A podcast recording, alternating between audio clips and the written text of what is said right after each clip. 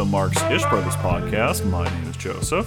I am Cam. Uh, and this week we're talking about the 2023 movie The Creator. But before we get into that, I do have uh, a bit of news. So, well, there's actually quite a bit of news. So the uh, first little bit that I have, so like with the you know WGA uh, coming off the strike, which we talked about last week, this uh, kind of came out that the uh, WGA was uh, standing in support with SAG uh, AFTRA, which is good to see. And Yep. they're basically saying, don't do a cookie cutter deal that you gave us because like we're gonna support like the actors no matter what kind of thing. Uh, which I thought was a good thing. We haven't really heard much from the actors, or at least I haven't uh, read anything. Have you seen anything about like the actors? They're supposed to meet mon- last Monday, this Monday. Yeah, I haven't I haven't heard. Yeah, I, I heard there there's talks that are supposed to be happening, but I didn't hear about any progress made or anything like that. Yeah. Um, this one, uh, a little bit of news I wanted to hear your opinion on because uh, you, you're a big Star Trek guy, and that's that Yeah. uh, Patrick Stewart wants to do another Star Trek movie. What's uh, what's your opinion on that? Uh, if if they can find a way that works, I know like they they they, they finished season three of Picard, I think last year. Mm-hmm.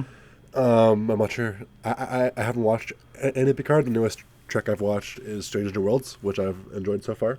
Um, but yeah, if they can make it work, or almost like a well, because like also like Trek is hit and miss when, it comes to to, to to film, like very hit or miss. Isn't it like always the classic thing that like every second movie it's good and the like yeah, like the, one's uh, bad, one's good kind of thing? Yeah, the even numbers are are, are good. The odd numbers are bad.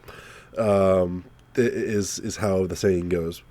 Um, even though you know that, that- that's not quite true. There's a few outliers, but still over ten over ten films. There's yeah, uh, but again, if they can find something that works, I I just think it's real. Star, Trek doesn't really like. It doesn't work well as a movie. Like it, I think just because the nature of the stories, like it, it can do do well as a movie. I've I, I've enjoyed other films I've watched from Trek. I haven't like even the ones that, that are considered bad. I still don't mind. Like, like number one, like um the the, the motion picture gets a a, a, a, a bad rap, but like if you think of it more of like t- t- 2001 instead of Star Wars, it's actually a good like it's a good it's a good picture. But right. Um, Star Trek. yeah, mean. what was that? You said Star Wars, not Star Trek.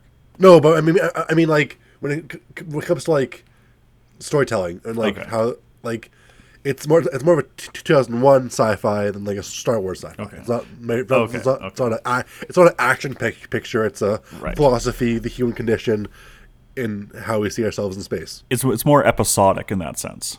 Yes, it, it, it's more of like a yeah, definitely, definitely Okay, for sure. Well, thank you So- for your opinion because yeah, um, I I've watched a few st- uh, like bits and pieces of Star Trek, but I, I think you've seen a lot more than I have. I've uh, watched almost two full series of Star Trek. So I have watched bits and pieces of Next Generation, and that's it.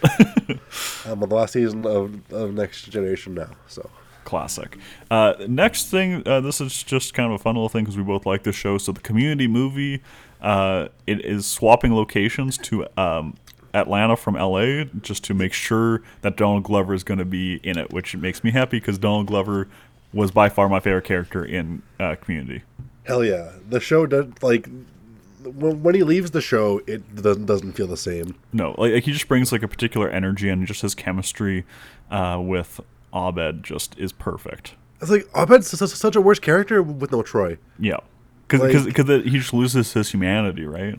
Yeah, So it's yeah. uh, yeah, I'm happy to see that because I think that uh, Don Glover is a good, creative, and talented actor and musician, and just in general talented person. Very true. So there's also just like kind of random movie news. This one uh, has a little bit more debate tied to it. So Chris Rock is set to uh, direct a Martin Luther King Jr. biopic. What's your thoughts on this? I liked Selma. I, I think Ava DuVernay did a did a great MLK bio, biopic semi recently. Um, like he's a good figure, so I want. I wonder if this one like it depends on what what, what they do with it, because I think if they if they do a lot of like the post civil rights act, like more of like his like Vietnam, like Opposition stuff. yeah, where he became a lot more like left, like where he became a full on socialist. That'd be mm-hmm. great, but But do you think Chris Rock could do that? Because he's not really much of a socialist. Like right now, he's doing the whole anti woke thing, right? Like he's. Uh, Yeah. Uh, I was reading like an interview with him from like nine years ago, where he was talking about like, oh, you you can't say anything nowadays. Everyone's always offended. That was nine years ago, right? And oh, if he's he's already, he's still saying that now. already ahead of that train, then like I don't know, because like again, like I think like there there are st- st- stuff about his about MLK's life that would work that haven't has haven't been touched on in media. I mean, like So, his like- socialism. Exactly, like he's freaking like yeah, like he's his, his yeah his his socialism, his potentially being killed by the FBI, like like there's a lot of stuff to touch to touch on that hasn't been touched on. Yeah, the, the only issue is will uh, will he touch on it, right? Because he's Yeah. not he's not really much of a leftist himself. I don't so- think Chris Rock would be that person. Like someone like Bo- Boots Riley, or like any other left wing filmmaker. Nia DaCosta, maybe. Yeah. I don't know. So yeah, uh, it, it's just interesting. I uh, guess we'll see what happens with that. My Yeah. last little little bit uh, of fun news because I know that you really liked this movie is that the Mad Max prequel uh, Furiosa is uh, looking to premiere. Furiosa. Okay, well, see, you, you're, you're more of the fan than I am. Uh, it's set to premiere at Cannes in 2024. So, are you excited for this? I, I, I am excited. I, I, I'll be going to Cannes, but I'll definitely be watching the film when it comes out theatrically. Nice. Um, You're gonna go to Cannes? Wow, I'm shocked. I thought you were know, a right? billionaire who could just jet off to Cannes for a weekend. that that's me. Um, yeah, I, No, known billionaire Cameron Clausen. that's me. Uh, Mad Max Fury Fury is one of, is one of my favorite favorite favorite films. It's one of the best action films of, the last twenty of the last forty years, I would say. Um, and it's a prequel. It, I think Anya Taylor Joy's the lead. I think like it's a got a solid cast. Chris Hemsworth filmed it filmed again in Australia by George Miller. It's the same creative team. I'm very curious how this one is. Mm-hmm. Um, so I'm I'll, I'll be there day one. If Nice. if- if- I'm all aboard on the Mad Max Fury Road train. It's been too long since I've seen it actually, but uh, I mean it's been a year maybe since I've seen it. Li- Like we discussed last week, I still have not seen it, but I will have to see it sometime soon. You've given me a Blu-ray, so I I have no excuse not to watch it. yeah, because I got the steelbook, so Classic. Is it in 4K or is it just no, it's Blu-ray? Blu- still? Blu-ray. Sadly, Classic. very Um, pain. my my last little bit is just a, a tip of the cap, and that's to uh, Drew Carey of all people. Uh, during the writer's strike, he basically had an open tab at two restaurants for any card-carrying member of the Writers Guild. Hell yeah, So o- over like the the strike, basically, he paid roughly twenty thousand dollars a day to feed writers, which uh, basically helped the strike go a lot longer because people could just eat for free for the duration of the strike. So, hats off to, to someone actually doing something with their wealth rather than just uh, padding their own pockets. So, love to see it. Base Drew Carey. so that, that, that's my little little t- tip of the cap. Good good job, Drew Carey, at, at doing something decent. For Hell yeah.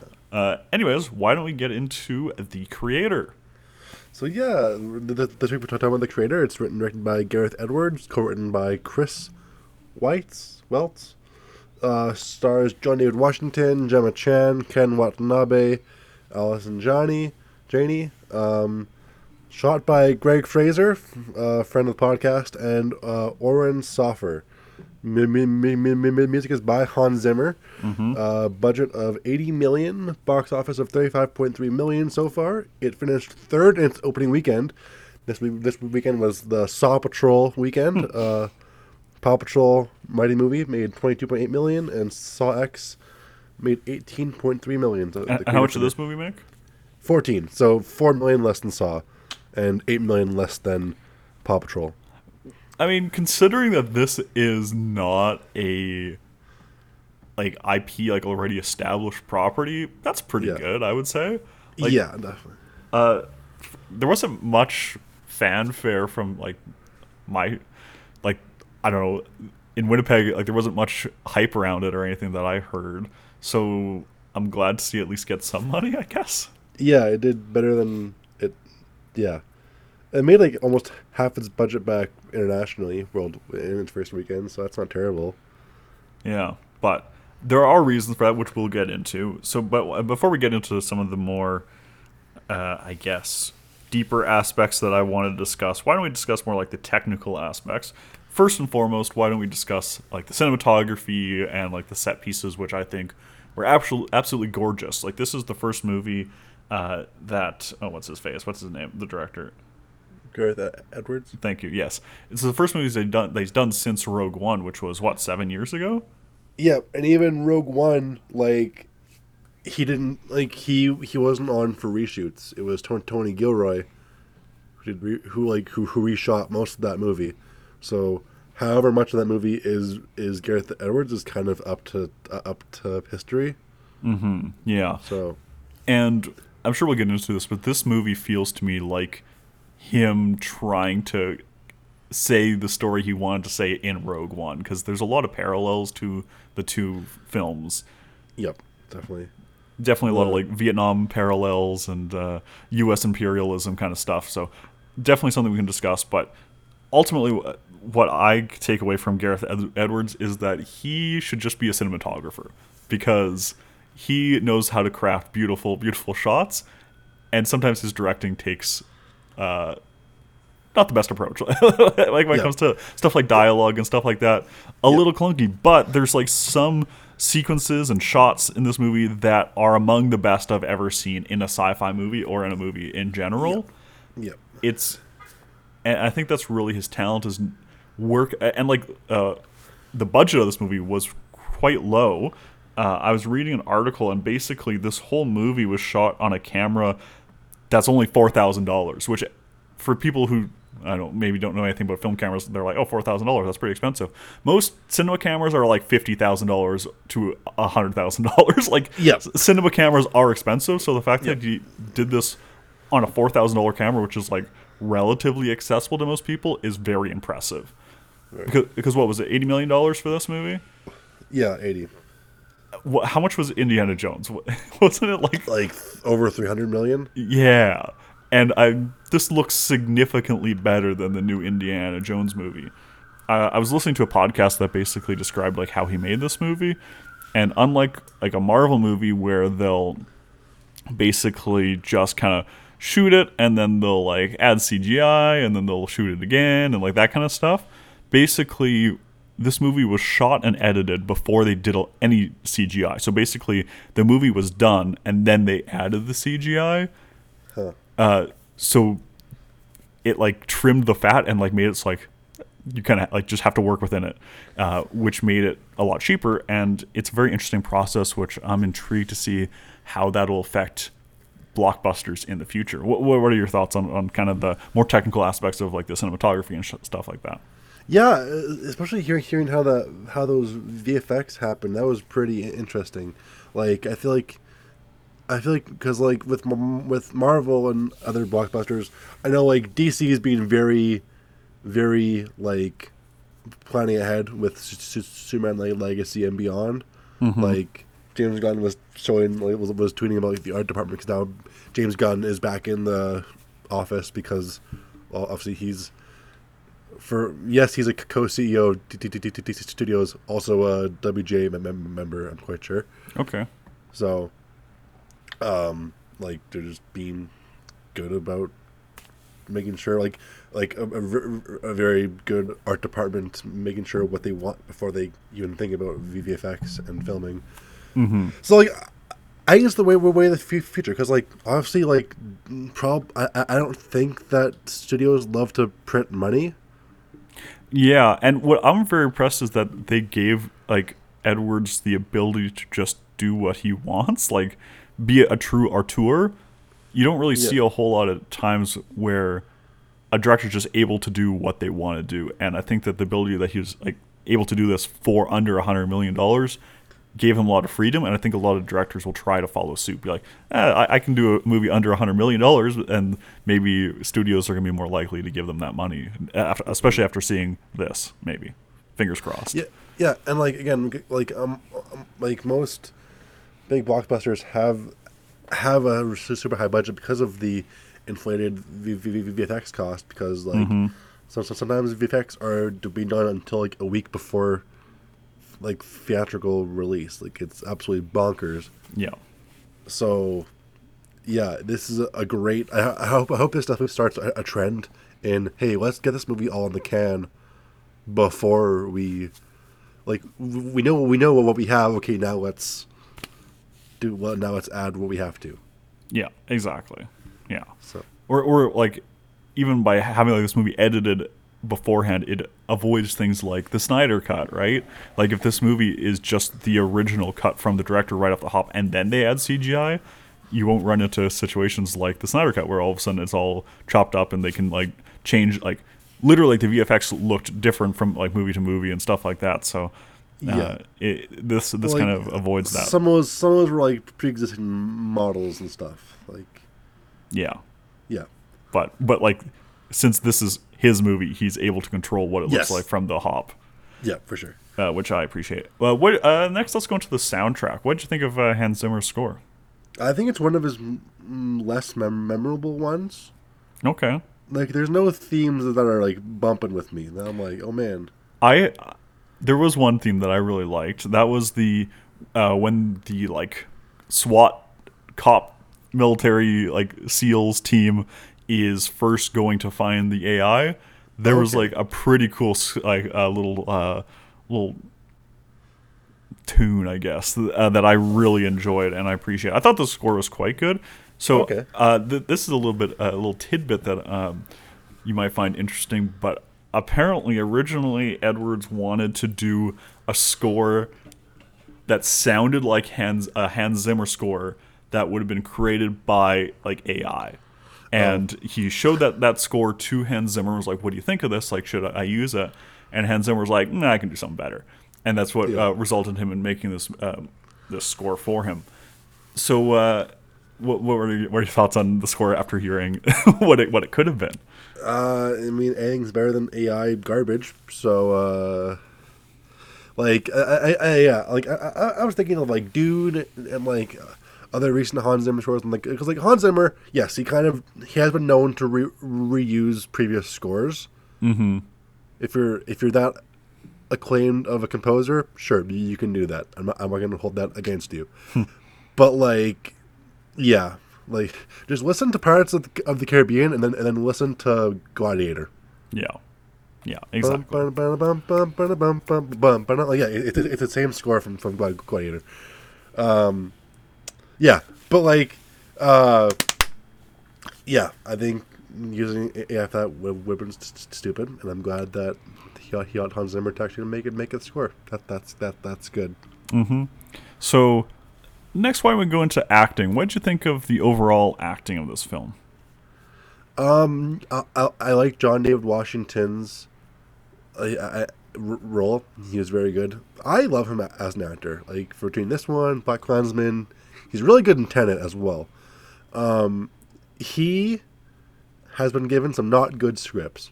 Yes, I'm thinking specifically this one and Tenet, where, where like he has to explain some absolutely bonkers things that don't make sense, but he makes them make sense.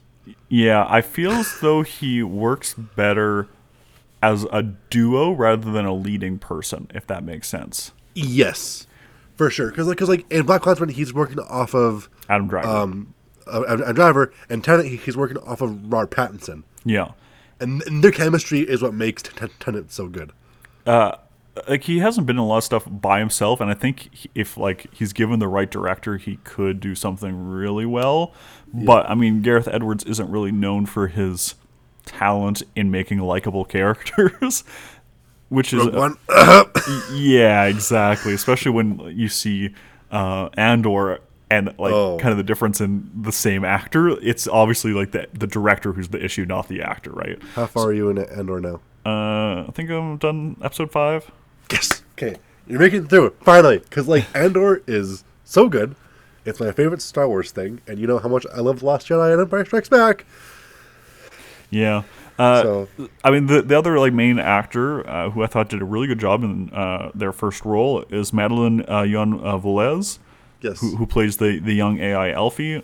I think she did really good considering she's a child, and I think her and John David Washington did a good job of as good as they could under the circumstances of working Yeah. to, uh, with each other. And those are kind of like the only characters we really interact with. Like, like there's other like smaller roles throughout, but those are the kind of the main ones that we're following. Allison Janney is great as pretty much Stephen True. Lang in Avatar. Yes. Like very, very similar character of like I have one purpose and that is to kill you, Yeah. and I'm gonna fucking do it. Um, You can definitely Yeah. see a lot of sci-fi influences in this movie. Uh, Yeah. Like like Avatar, you know, like Terminator. All all that's uh, Blade Runner. That's another big one that, uh, is influenced, or that this movie is influenced by. Which you know leads me into uh, kind of the, the messaging of this movie. So I, I was a little confused by the message of this. First off, first off, uh, I think this movie is hurt by the fact that it's released right when AI is becoming such a hot topic issue.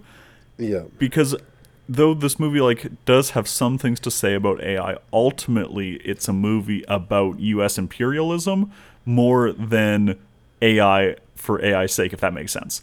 And Yeah, I, I think it- it- go ahead. right. It uses AI as like a as a window dressing instead of it being the main issue. Which I have some complaints about. Uh, Yep, yep, yep. I, I definitely think so. Synopsis: Basically, the AIs are uh, these like sentient beings that live among humans. They accidentally, or there, there's uh, rumors, or like there, it's alleged that they nuked Los Angeles, and so they're kicked out of America and they're forced to live in uh, quote New Asia, where they they live with with the the Asian population. Which again, uh, I have issues with, but I'm, I'm going to get into that. Yeah. so uh, now, so my, my issues is, is this.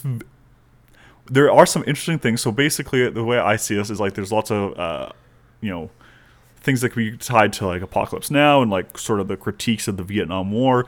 But Yeah. well, he, like Gareth Edwards seems to be like, look how bad like the West is at uh, like two like Asian countries when like they are assumed that there's like different like let's say communism uh, in Vietnam or something like that. The, uh, he he seems to be wanting to do something good and like fighting against like racism, but by doing so, he's very like sort of falling into or- Orientalism and being like, Yeah. all Asians are the same, and also the fact that like he's basically tying like robots to Asians just seems a little not great to me. Yep. It's a lot of okay. I can see where you're coming from, but oh, you executed this bad. like like the fact like that's just called New Asia when Yeah. How am I supposed to believe that that freaking every single Asian country decided, yeah, we're gonna be one like like if you do any history, just look at the history of Japan.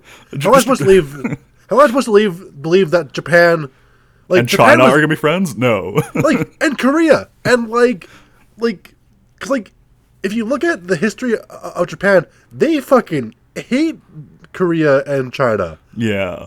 Like just war crimes up the wazoo. It's a very uneducated view of like Asia. Yeah, like just just read read one history book. yeah, exactly right. So I that, that was kind of my, my my big issue. Well, I agree that you know U.S. imperialism is bad and True. it, ha- it has uh, fucked over Asian countries. Yep. To tie them all together as one homogenous group and just call them New Asia just seems a little, uh, you know, Orientalist and not really Fuck it, New Europe, New New Africa. like, just take.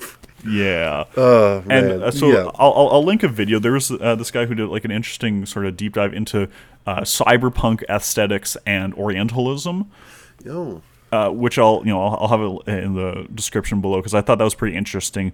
Uh, he's he's a, a British guy who has lived in Vietnam uh, for like a few years and stuff like that, so uh, he has an interesting perspective. Is it ca- the Tabernacle? Maybe is he a British white guy? Yeah, but Then- he, really, he's been he's been in Vietnam for a bit. Okay. But like, you know, he's a popular red tuber, I don't know. He, he's cool. I, I, I like stuff. Okay, well, he did a video. Maybe I think I don't remember. Anyways, Okay. he did an interesting video. I, I don't like all of this stuff, but that video was interesting. Yeah. Anyways, so it definitely seems like to be you know critiquing the idea of uh, the U.S. as the quote unquote like world police. Uh, and there was an interesting article that I read uh, about this movie as well from uh, I forget which outlet was, but I'll, uh, again I'll, I'll have it in the uh, show notes. But basically, the idea that this is the first uh, post-war on terror movie. Uh, what, what are your thoughts on that? Post war, war on terror. because you know like with with Biden pulling out of Afghanistan, uh, this is the first Okay. movie like post 9/11 that's made that's like kind of about 9/11, right? Because like Yeah. uh, like you could easily see parallels to the bombing of of Los Angeles to the Twin Towers, right? oh, definitely very similar. So what are your thoughts? As this is like a post war on terror movie? Like, I, I I get it, but like, I feel like a lot of other movies handle like 9/11 esque things better. Okay. Yes. Like, I get it. I can definitely see it. I get yeah, because yeah, it's one of those things where like they're doing missions in New Asia, but also like they haven't like when, when, when think of like when I think of the war on terror, like obviously you think of like America invading Iraq and like the and like the false testimonies that, that they use to justify that. I mean, like there, there, there, there was some of that in the intro, but like, I don't know. Uh, I, I definitely have to think more about that. Because yeah, like, think- like, there's definitely like this is definitely an anti-U.S. military movie. oh, def- like, like again, to bring back into Rogue One parallels, the Nomad is literally the, the Death Star. Exactly. Which, Like, yeah, it- it's not subtle. much- It's not subtle It's- at all. Yeah, Uh, I mean, yeah, and I, I think uh, Gareth Edwards does a good job of that sort of scale. I, I've heard this a lot. Is that like he knows how to scale really well? Oh, Godzilla, master of that.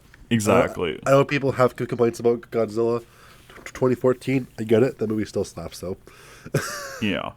Uh, so this this is something I do want to discuss. So like, well, like we- we we both agree that this movie isn't fully about uh, AI and its role in society. I think that there are some interesting things that we can discuss about AI because like this movie Yeah. seems to be very you know pro AI, right? Like. Uh, the the good guys are seen as uh, artificial intelligent uh, beings, and Yep. uh, first off, I just want to hear your thoughts on on that uh, from this movie. Like, do you think it is like a pro AI movie in its core, or is it just using that as a, a metaphor for the world today? Uh, I think it. Mm, I think it's both. I think it's pro AI, but like, even like just hearing about how Gareth Edwards w- w- wanted to use an AI score for this film, I'm like, oh, that's a little. Because like part of the reason why actors are, st- are still on strike is because of AI and like like and like scanning their likeness and stuff like that. There's literally like an ad for uh, you know you can sell your likeness to Yeah. the company, right? exactly. I'm like, oof, that's uh, too soon. So this leads me into uh, something I want to discuss with you, and that's like AI and Marxism. So in Marxist like contemporary thought, there is somewhat of a debate about the role of artificial intelligence and Marxism. Is is AI like simply a tool of capitalism, or is it something beyond capitalism? Uh, is it like uh, something that will lead to the end of capitalism? Is basically kind of the question. So, uh, like, there's like a, basically like this Marxist, qu- uh, like like a Marx quote where he make, makes kind of the the argument that like each mode of production will like kind of accidentally produce something that's more advanced than the mode of production expected, and that's kind of what propels society into the next stage of Right. uh, of like of living. So uh, a good example of that is the crossbow. So the, the, this is kind of like a random uh, story, but the Catholic Church in like the 1300s banned the crossbow because uh, their argument against it was basically that now anyone could kill a knight. yeah.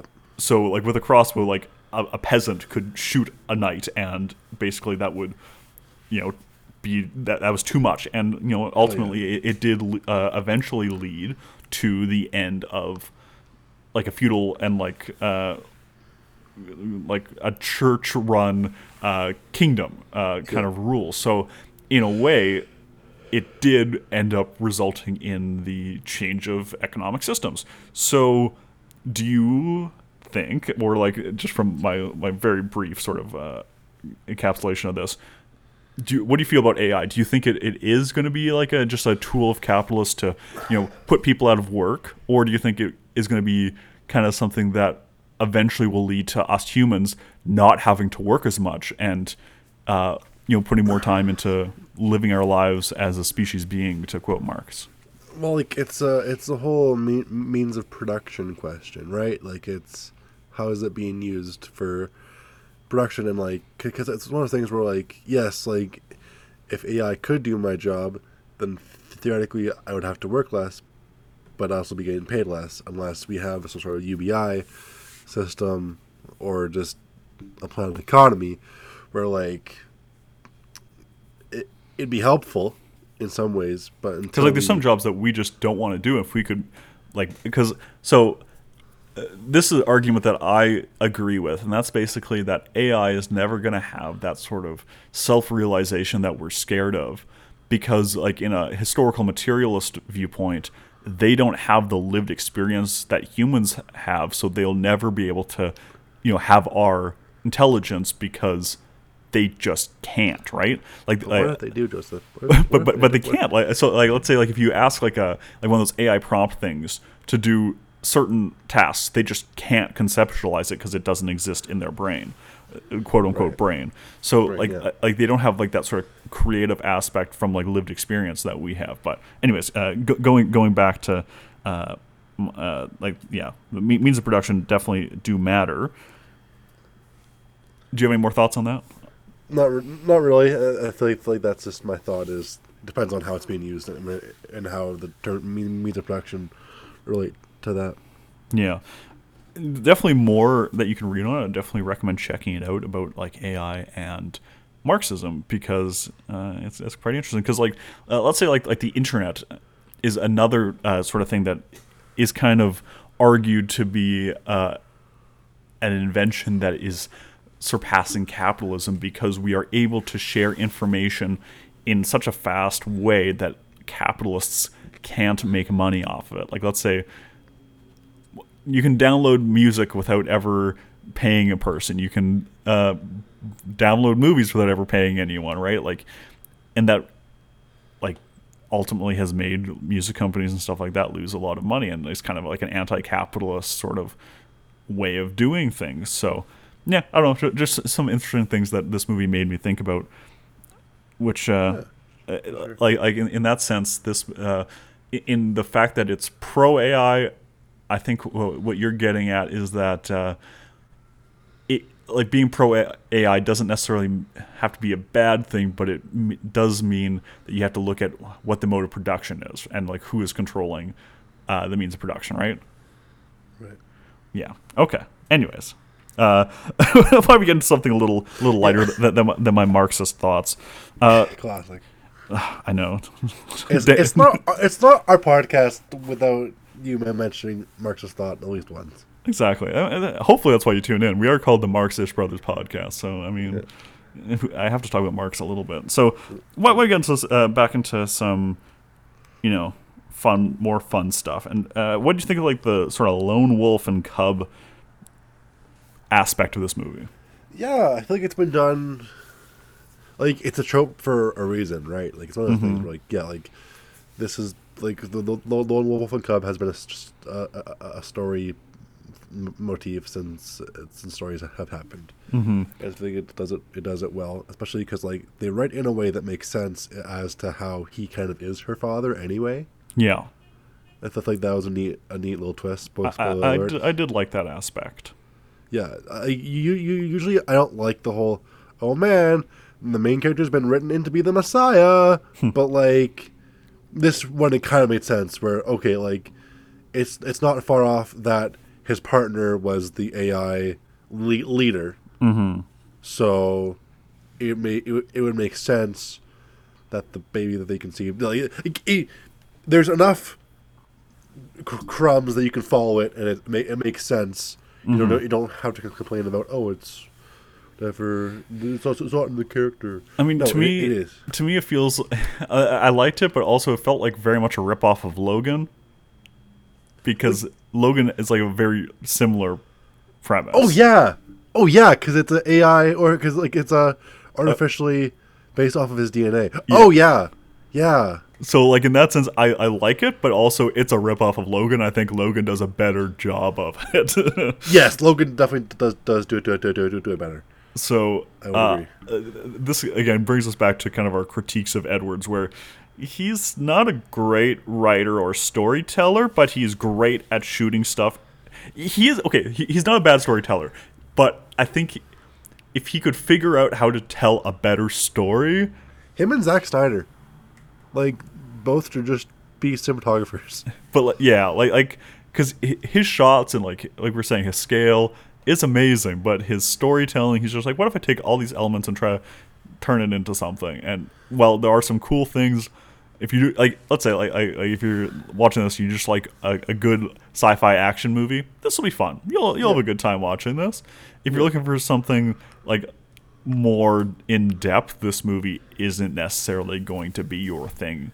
Uh, uh, there are as- uh, like I said, like like we, like we I was able to make a Marxist argument from this, but uh, that's me kind of digging pretty deep. yeah, it's definitely one that I've definitely. I think my my thoughts on it have definitely gotten worse the more I've thought about it. okay, Like, I gave it I think a four to five after watching it, but now I'm pretty sure the more I think about it, I'm like, oh, maybe three and a half. I don't think it's quite quite three. I, I, but like, I, s- Yeah. I still like it just because I love sci-fi. I definitely oh, definitely. need to rewatch it, but there are definitely a lot of problems with it. I think I like it more just because of the potential it has more than the actual movie that it created, which is kind of sad, Yes. but yeah. Yes, for sure. Yeah, there's like it's a it's a cool world, even if it's a little in, in, inadvertently racist. Yeah. like I, I think everything with Nomad is super dope. Like I Mhm. I love that again, like how they show it in the clouds and how they show it again from space and how that looks and like just super cool how it breaks through the atmosphere and like oh it's just A- another interesting element uh, that I forgot to mention earlier that I think uh, was a unique to this movie was like the suicide robots that the U.S. Army used, oh yeah because I think that those were a direct sort of commentary on like the Boston Dynamic robots that we're seeing currently, yep where like basically robots are only a tool to advance like a. Uh, a police state, and that's very much what the, the U.S. military has kind of shown us here. I thought like the idea of a suicide robot is something I've not seen before in a in a movie. And, And- and the way they do it's really, really cool. Like they, they, they almost have like expressions, Mm-hmm. of, like they're, they're like almost happy to be. suicide bombing. Yeah, I, I thought that that was a very interesting aspect. I'll, so I'll give him I'll give him kudos for you know doing something different in, in that. some Uh, cool ideas for sure. Uh, another complaint uh, I, I forgot to mention earlier was the, the flashbacks were really weird and kind of annoying Yeah. because they kept on happening. What were your thoughts on like the continuation of flashbacks to like the same beach scene? Yeah, I feel like flashbacks. I mean, again, it's been a, a, a sto- storytelling tool for a long time, and I feel like part of what makes a good flashback is not showing the same things over again. and over and over again. Like do one And flashback and then call it a Like, day. you get it. They were very close, and she was pregnant. And, they, and they like to swing around on a beach. And the fact that like it's the first scene as well. And Like just this movie's already over two. This movie's already two two ten. You could, like, c- cut some of the flashbacks and we call it a day. Like it's fine. yeah, like you don't need, especially because like, I mean, like yes, cinema goers are stupid, but like, I feel like, but you also I, I don't cater to them. Like like I exactly you should, you should be able to do, do something thinking for yourself. Yeah, exactly. I don't know. So that that was a little frustrating to me, but uh, ultimately, I guess my, my final thoughts on this movie is that it had some interesting ideas. It was a little racist. It uh, needed a script editor or a better writer, but Yeah. but it was Yeah. shot beautifully and it did some amazing set pieces and. Uh, I would. I want Gareth Edwards to work on his writing because I think he could make an amazing movie if he could write. It needs Tony Tony G- Gilroy to Rogue One it. Yeah, exactly. Uh, what are what are your kind of final thoughts on it? yeah, I think it's okay. Um, I I think that Gareth Edwards is still a, a good filmmaker, and like it it, it, it it it hits more than it misses, but like its misses are pretty are pretty big. Mm-hmm. Like it's yeah. So again, I think I'd like to see him do like a superhero movie. I think I'd like to see him Oh. do like a, a murder mystery. I don't know. I think that could be kind of cool. uh, Rian Johnson. Like, I like. I'd like to see him do like a smaller scale movie, but like I, I, I just think that could be interesting. but he's so good with the big visuals and scales. That's why I'm like, but, oh, but that's like to see big, big visuals in a small like scale movie. okay. I, I just think that could be interesting and uh, maybe help help him with his writing a little bit because like that like then he couldn't hide in his good visuals he'd be forced to actually figure out how to write and then maybe go back to the big visuals I was trying to get him to play to his strengths. Okay, I was. Trying, well i'm trying to get him to play to his weaknesses so he learns how to perfect them and then go back to the big uh, beautiful spectacle movies with a good script fine. do, do, you, do you agree with that now Yeah. okay Yeah. S- Sometimes you, you just need some time on, on the practice squad. You know, you just gotta. Exactly. You, gotta build build up, and you know you gotta train. It's like any other uh, Exactly. anything else. You got you got in order to get better at things, you gotta play to your weaknesses. You can't just keep on playing to your strengths. Exactly. Exactly. Okay. Well, uh, what what uh, what's your review on this movie? How many thumbs up do you give it? I'll give it a thumb and a half. I, f- I feel like I've been doing, doing that often lately, but thumb, a thumb and a half is. I'll I'll fair. give it one thumb up, one thumb down. Wait, that's that's more negative than mine. Uh, well, I, I, I like it, but also I, I don't know. Uh, I'm conflicted with this movie. Yeah, I'm like I'm like a thumb and then like a n- neutral thumb, thumb like at a forty-five degree angle going down, or like or a full thumb, not quite thumb up, thumb down, but like a thumb and then like a thumb like between up and down, or, or, or between mid and down. That's a lot of math for a Thursday afternoon. It really is. I'm sorry. Okay, well, why don't we get into the Letterboxd game? are go. are you ready? You Always. you and Aaron didn't do good last week, so we did not. uh, let's see if you can get it this time. All right, number one. Some days you just can't get rid of a bomb. Classic. Number two. Sci-fi tropes the movie. Number three. This is what your dad envisioned when you told him you were getting gauges. Number four. Crazy how if you triple this movie's budget, it would still be about 55 to 60 million dollars under the most recent Indiana Jones movie. Go with number two is the one that you made up. Sci-fi tropes the movie? Yeah. You are incorrect. Ah. I was the first one. Some days you just can't get rid of a bomb. Uh, that was that was my my second guess because I know how much you and I both love Batman sixty six. It's a, it's a great movie. Adam West, great Batman. All right, why don't why don't uh, you give us a nice little recommendation?